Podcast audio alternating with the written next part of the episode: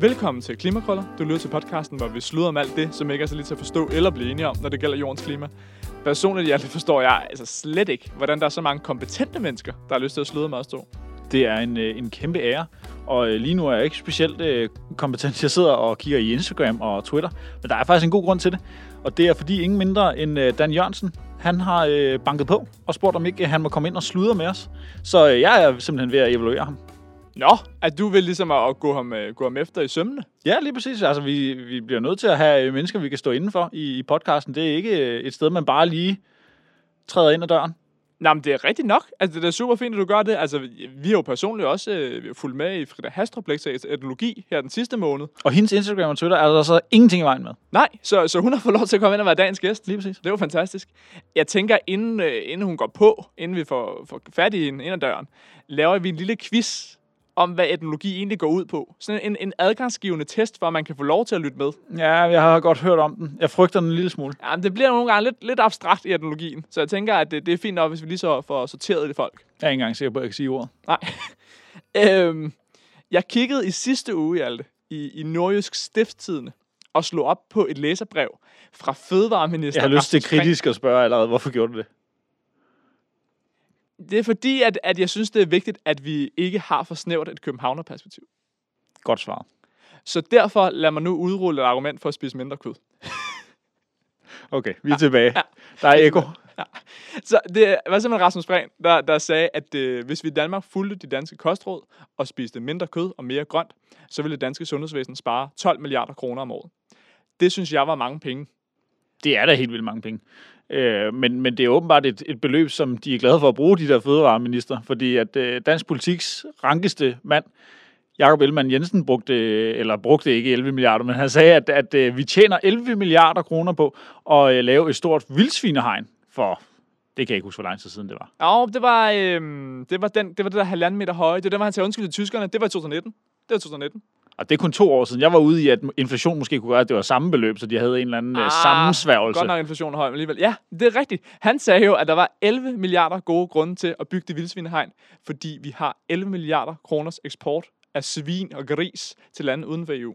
Så det vil sige, at nu har vi tolv milliarder gode grunde til at bygge et stort hegn rundt om svineavlerne.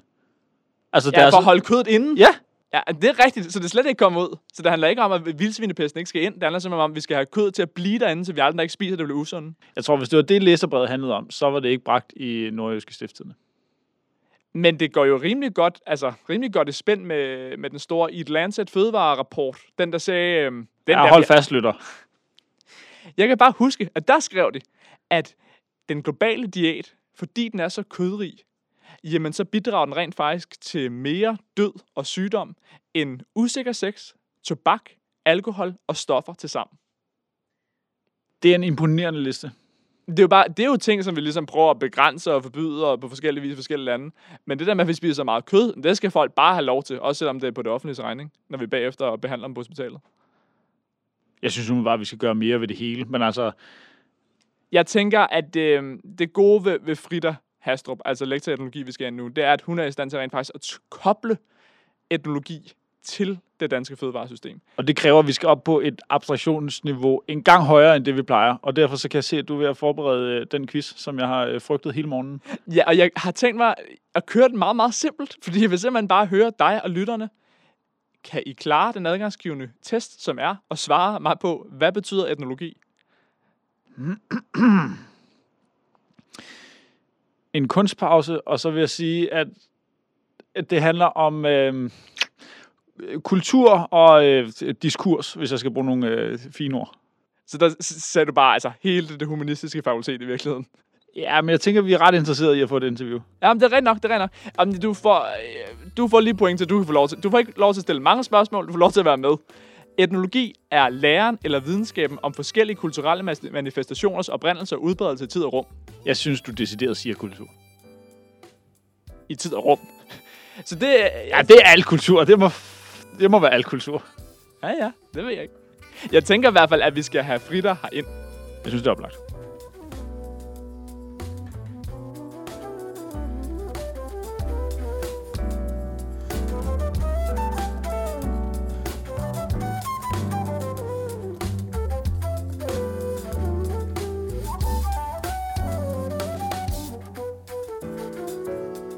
Frida, tak fordi du ville komme ind. Det er simpelthen bare en, en fornøjelse, du har lyst til at sætte dig i vores store grønne sofa. Selvfølgelig. Det vi har talt om i introen, det spiller en ret godt op til noget, det du ved meget om. For det handler om Danmark som fødevareproducerende nation. Mm. Og synet på os selv. Og hvordan mm. vi kommer fra vores tidligere produktionssystemer til nogle fremtidige og forhåbentlig mere bæredygtige. Mm. Hvad er der for nogle forestillinger om, hvor gode eller hvor dårlige, eller hvordan vi nu er til at producere fødevarer herhjemme? Hvad er der af dominerende narrativer, eller hvad man kan kalde det? Mm.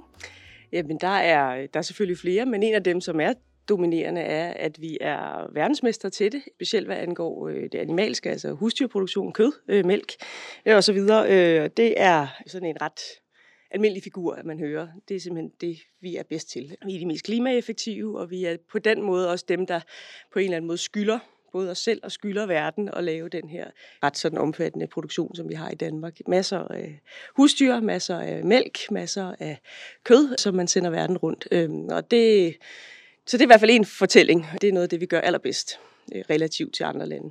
Og hvad går din forskning så ud på angående for det? Fordi det er jo ikke, at du begynder at lave analyser af, passer det nu, og passer det nu ikke, og sådan. Det synes jeg godt, vi kunne have en diskussion af. De seneste tal, jeg har set på det område, det var ham der, Timothy Searchinger, Princeton-professoren, der kom og lavede en stor rapport. Det er den Rasmus Brehn, fødevareminister, altid refererer til. Ja. Der så jeg sådan en liste over, hvem, hvem var de bedste til at producere grisekød? Der lå vi på, på niveau med, med Polen og Sverige og U S A og sådan. Så det er mange lande, man vil kunne sige verdensmestre i. Jo, jo, det er rigtigt. Og der, altså, der er i hvert fald også, jeg har set rapporter, som viser det i hvert fald er marginalt i hvert fald. Ja. men, men, men det er som sagt, det, som du siger, så det er sådan set ikke så meget det, jeg går ind i, for der er jo ikke nogen tvivl om, at vi er rigtig effektive og har haft en kæmpe, kæmpe udvikling over de sidste par generationer, hvad angår effektivitet og så videre. Så, så den vil jeg sådan set godt lade, lade stå. Men det, som jeg synes, vi skal kigge på, det er jo lige præcis, hvorfor det er blevet en, altså hvorfor det er blevet i, i gåseøjne naturligt, at vi flytter millioner af grise verden rundt, og at vi eksporterer kød og alt muligt øh, til den anden ende af verden. Øh, så så der er jo der er noget der, jeg synes, vi skal tage fat på, fordi det er jo ikke noget, der er ikke noget naturgivende i det, at det er det system, vi har indrettet over mange år, øh, som, som gør, at det så åbenbart nu er den, den naturlige måde at gøre det på. Og der er noget der, og det er sådan en ret klassisk, kan man sige, faglig humanistisk pointe, som øh, er jo de fag, den faglighed, jeg kommer med, som, som handler om at sige, hvordan er det her egentlig blevet sådan? Hvordan kunne det se anderledes ud? Øh, og der er noget rigtig interessant, både sådan et historisk at kigge på, og selvfølgelig samfundsmæssigt, kulturelt. Hvad er det for en slags figur, som gør, at det er, forekommer naturligt at flytte vareverden rundt? Men det er i virkeligheden meget interessant. Vil du ikke prøve at, at dykke lidt ned i det? Altså, hvordan er vi kommet hertil, og hvad kunne alternativerne have været? Jo, altså det er jo selvfølgelig et kæmpe, et kæmpe maskineri og en kæmpe historie, som ligger til grund for det. Men, men en af de ting, som, som selvfølgelig er, er medspiller i det her, det er jo hele den globalisering, vi har set, som på en eller anden måde har muliggjort hele den her transport og, og flytten rundt af moduler, ikke? Man tænker på, på, hvis du tænker på containerskibe, så er det standardiseret sådan, så, så, så verdenshandlen flyder, ikke? At man kan passe ind i de der øh, moduler. Så der er dels sådan en tankegang om, at man kan løsrive produktion fra der, hvor det skal hen, ikke? Altså der, landbrugsproduktion er jo på en eller anden måde ofte mere en industri, end det er noget, der er knyttet til landet.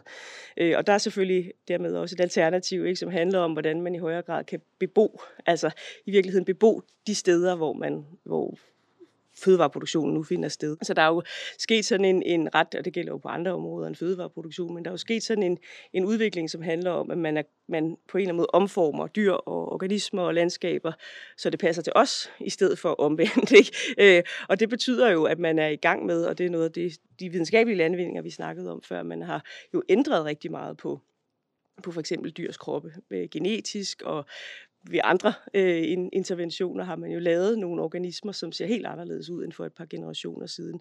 Så der er jo en eller anden idé om, at man, at man som art, altså menneskeart, kan omforme, ikke? Og kan ligesom på en eller anden måde modellere de her andre organismer og andre arter ind i vores øh, billede. Og det er et problem. Men hvem er det så ligesom, der deltager i at, at forme de her tanker og idéer om, hvordan det skal være? Altså hvad er det for nogle aktører, der er på spil? Ja, det er jo et rigtig godt spørgsmål, fordi det her det er jo ikke noget, der kommer ud af ingenting, og samtidig er det jo ikke noget, man ligesom kan pege på en, en mastermind bag alt det her. Det er slet ikke det, der er på spil, men der er jo en, en, en kan man sige, sådan en helt moderne historie om, at mennesket øh, er suveræn, ikke? Altså, vi er en exceptionel art i forhold til alle andre, og derfor kan vi forme landskaber og andre arter efter øh, vores behov. Og den fortælling er der jo mange andre end mig, der, der rokker ved, men, men det er jo helt klart en af en af øh, aktørerne i det her, at der er en, en, en idé om, og jo selvfølgelig også en erfaring med, at de her forandringer har kunnet lade sig gøre.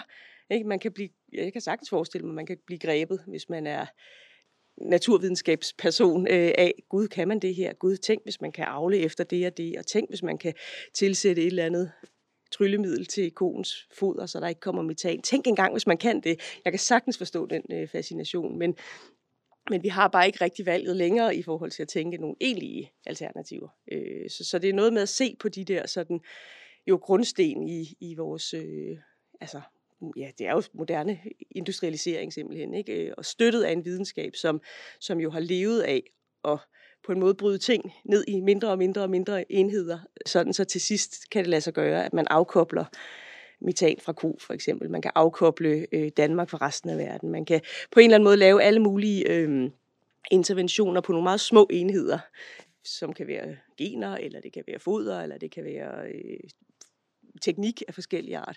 Øh, og det, det gør jo, at man har nogle enheder, der på en eller anden måde er håndterlige. Men det gør måske også, at man glemmer på en måde, at det egentlige problem jo så er klima- og miljø- og biodiversitetskrise, ikke? Fordi man på en eller anden måde har får et, et, et, en anden slags problem, som så skal løses på nogle andre, andre veje, og det får det, den større helhed måske til at fortone sig lidt.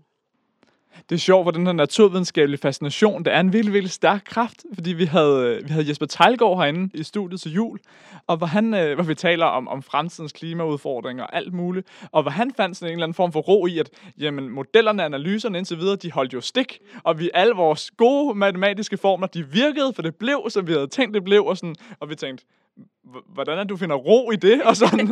Men, ja. Men det er en meget stærk kraft, den her ja. Med ting, vi kan som mennesker, rent teknologisk eller ja. Matematisk, eller hvad det er. Ja. Ja. Men det er så heller ikke så mange, der egentlig forstår den del. Altså jeg tænker, hvordan kan man få inddraget nogle flere mennesker i overvejelsen om, eksempelvis, skal vi begynde at genmodificere afgrøder og dyr osv.?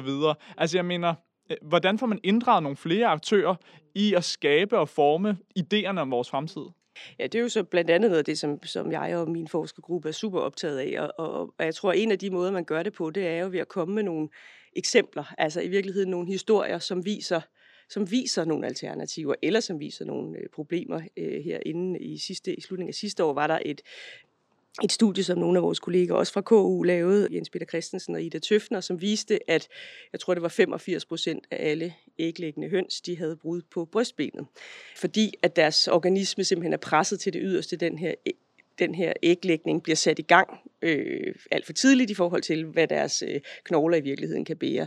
Og sådan en historie, den gik jo selvfølgelig mest på dyrevelfærd, men den går jo også på et produktionssystem, som er rimelig opskruet, ikke? Øhm, Og så nogle fortællinger, altså historier af den, eksempler på den måde, det gør indtryk, og det gav sådan en vis genlyd, ikke? Og var sådan et hold da op, og det var over alle produktionssystemer, så det var ikke sådan noget med, at økologerne var, de, var skurkene eller heltene, det var ligesom hele vejen hen, ikke? Det glimrende nogle eksempel, fordi er, er, det, er det ikke rigtigt, Hjalte?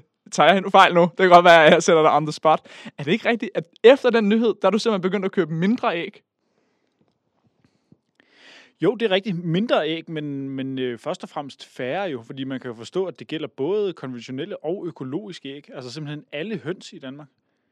Ja, og det er jo fordi, man har lavet et, et ret sådan ensrettet genmateriale på de her, så, så de fleste æglægger og jo, de slagtekyllinger, de kommer ligesom fra samme genetiske udgangspunkt, ikke? Men der er der så et, et, nogle interessante øh, vinde i gang, som handler om, det kan alle godt se, det er nok ikke, det er ikke helt i orden, vel? Så der, så der er en branche, som for eksempel i hvert fald i nogen grad støtter op om at ændre det her, og det handler om, at man udskyder øh, æglægningen lidt, for eksempel, ikke? Øhm, så det er jo et eksempel, det er sådan et grelt eksempel, men man kunne også godt tænke på nogle gode eksempler, ikke? Som handler om, at man på en eller anden måde netop får frem. Mit eget forskningsprojekt handler mest om køer, hvor den helt store, det helt store problem jo selvfølgelig er metanudledning, men hvor man på en eller anden måde, i stedet for at fokusere entydigt på det, Øh, at man så på en eller anden måde tænker det større og siger, jamen, hvad er det så for nogle systemer, som skal, som skal skabe en form for balance, sådan så at de her græssende dyrs øh, gavn for biodiversitet for eksempel kommer frem. Sådan, så man i stedet for tænker, vi skal have så og så mange, og så skal vi nedsætte metanen med alle mulige øh, teknologiske interventioner, så i stedet for at gå den anden vej rundt og sige, hvor mange kan der egentlig være på det her stykke jord, og hvor i Danmark skal det være, og hvad er der for nogle samarbejder mellem for eksempel øh, planteproduktion og husdyrproduktion. Kunne man tænke nogle andre slags balancer der? Så, så man kan sige, at noget af vores, både min forskning og vores øh, humanistiske fagligheder, handler jo meget om, at man, at man tænker i, i nogle forbindelser, ikke? At man tænker i nogle relationer, i stedet for at have de her mikroskopiske små enheder, ikke? Så det er meget det her spørgsmål om at se på, hvor er det, tingene bliver afkoblet, sådan så de her dominerende narrativer, som vi snakkede om før, kan leve. Og hvor er det, man så i stedet for kan sige, ah, okay, vi skal tænke det her som et del af et, et lidt mere sådan holistisk system, kalder vi det tit. Men det er jo bare super spændende, fordi hyppigt, når man taler om det humanistiske felt, så tænker man mere nogen, der kommer med de kritiske vinkler, og det er dem, der bare stiller spørgsmål og sådan. Men det, at spørgsmål og idéer og eksempler faktisk også skal være med til at bygge noget nyt op, mm. Jamen, mm. det er jo super relevant mm. og super aktuelt ja. I den situation, vi står her i, i Danmark i dag. Ja. Hvad er det så for nogle folk, du gerne vil have til at høre om din forskning i virkeligheden? Hvem er det, du der skal ud og, og rykkes og skubbes lidt til? Jamen det er jo det er jo alle, der måtte finde det her interessant. Altså det, som vi arbejder rigtig meget med i, i det projekt, som jeg er, øh, står i spidsen for, det er det her med at give nogle figurer, altså give nogle andre figurer, man kan tænke med. Øh, og, og det, som er interessant, det er, at når vi snakker med folk i brancheorganisationerne og i, i landbruget selv og i i nogle af den her, den her naturvidenskabelige forskning, så kan de jo hundrede procent genkende det her. Det er jo ikke fordi, de siger, nej, det er slet ikke, det, det har I slet ikke ret i. Det, der er ikke noget på spil med det her. De, alle kan jo genkende, at der er problemer her, og at der er andre måder at tænke det på. Så ja, vi bilder os ind i virkeligheden, at vi på den måde, jeg skulle til at sige, løber en åben dør ind, men, men der er faktisk resonans i forhold til i den videnskabelige verden, i forhold til også at tage de her sådan lidt mere kritiske spørgsmål ind. Fordi der er Det er jo nogen, som alle kender til, men der er bare nogle fagligheder, som af forskellige grunde, alt muligt med forskningsfinansiering osv., er blevet vendet til at tage en form for, øh, vi kalder det tunnelsyn, det er ikke nødvendigvis så pænt, men, men, men på en eller anden måde, det der med at stille meget skarpt på nogle små enheder, og så ligesom på en eller anden måde lige sætte lidt parentes om det større system, som det indgår i. Og der vil det, som vi gerne vil, og dem vi gerne vil skubbe til, det er jo, og det er jo lige præcis det her med at sige, er vi sikre på, at det så er det system, vi skal have, ikke? Er det af Hvad med alle de problemer, som alle de her landmænd, som knokler fra morgen til aften, hvad med dem, de selv møder? Hvad med det her problem med, at man ikke rigtig kan få nye generationer ind i, i faget, for eksempel i landbrugsfaget? Kunne man, kunne man tage fat der? Har det noget at gøre med, at vi har lavet nogle produktionssystemer, som er, hvor hverken dyr eller mennesker kan følge med på en eller anden måde, ikke? Så, så jeg tror, altså vi vil jo gerne selvfølgelig skubbe til, til folk, der er interesseret i det her, men jeg tror også, at vi skubber til nogen, som kan genkende det, men som ikke nødvendigvis har samme øh, vane, altså har ikke på samme måde har for vane at stille de her kritiske spørgsmål, fordi det meget har været nogle andre fagligheder forbeholdt. Så i virkeligheden så handler det også om at sige, altså fedt, fedt, fedt, hvis vi er verdensmestre i det der, det vil jeg stille spørgsmålstegn ved, om vi er. Men mm. fedt, hvis vi er det. Men skal vi ikke i stedet for lige tage et skridt tilbage og sige, hvad har vi lyst til at være verdensmester i? Jo, præcis. Man kan jo godt være verdensmester i nogle ærgerlige ting, ikke? Altså, øh, så helt sikkert, jo, øh, det synes jeg. Og så synes jeg jo også, at der er noget med at sige, sådan, at det er ligesom, det er en slags forskning, der kører med det mål. Øh, og det kan man sige, det er, der jo, det er der jo på mange måder meget godt at sige om, men der er bare også et, et problem, som handler om, at vi får udgrænset nogle alternativer. Og, og vi, får, vi har en meget stærk sådan fortælling, kan jeg se, i, i, i landbruget og i forskningen, der understøtter den, som handler om, at vi har samarbejdet. Ikke? Det er en, en, en lang historie af samarbejde mellem forskellige sektorer, altså industri og videnskab og myndigheder. Øh, Og det er der meget godt at sige om, og her med den seneste landbrugsaftale, der kom, var det også hele tiden fremhævet, at det var en bred aftale. Alle undtagen et parti. Og jeg kan godt se, at det for en pragmatisk øh, tilgang er, er godt, at det er et bredt samarbejde. Men der er bare også noget i den samarbejdsfigur, og det ideal, som gør, at uenigheder, alternativer og sådan noget bliver udgrænset. Og det er noget af det, vi godt kunne tænke os at få ind på banen igen, som noget, vi i det mindste skal overveje. Vi har ikke rigtig valget, jo. Så. Jeg, havde, altså, jeg har flere kammerater på statsundskabet, som simpelthen efter den landbrugspakke, der den landbrugsaftale, så sagde de, det er så håbløst, at der ikke er nogen, der bliver stillet til ansvar for det her. Det er kun politikerne med nogle politiske krav til dem og bla bla. Og det betød simpelthen, at der var flere på statsundskabet. De blev vegetarer på baggrund af landbrugsaftalen. Det synes ja. jeg er fedt. Det synes jeg kun er statsundskabet, der reagerer sådan på en dårlig politisk aftale. Det er fedt. Ja. Men øh, glimrende. Jeg tænker i virkeligheden, at øh, det var bare en fornøjelse, at du havde lyst til at komme ind og give et helt andet perspektiv, end når vi ellers er alle mulige øh, dygtige teknikere herinde. Ja, i lige måde. Skulle du være en anden gang? Fedt, tak.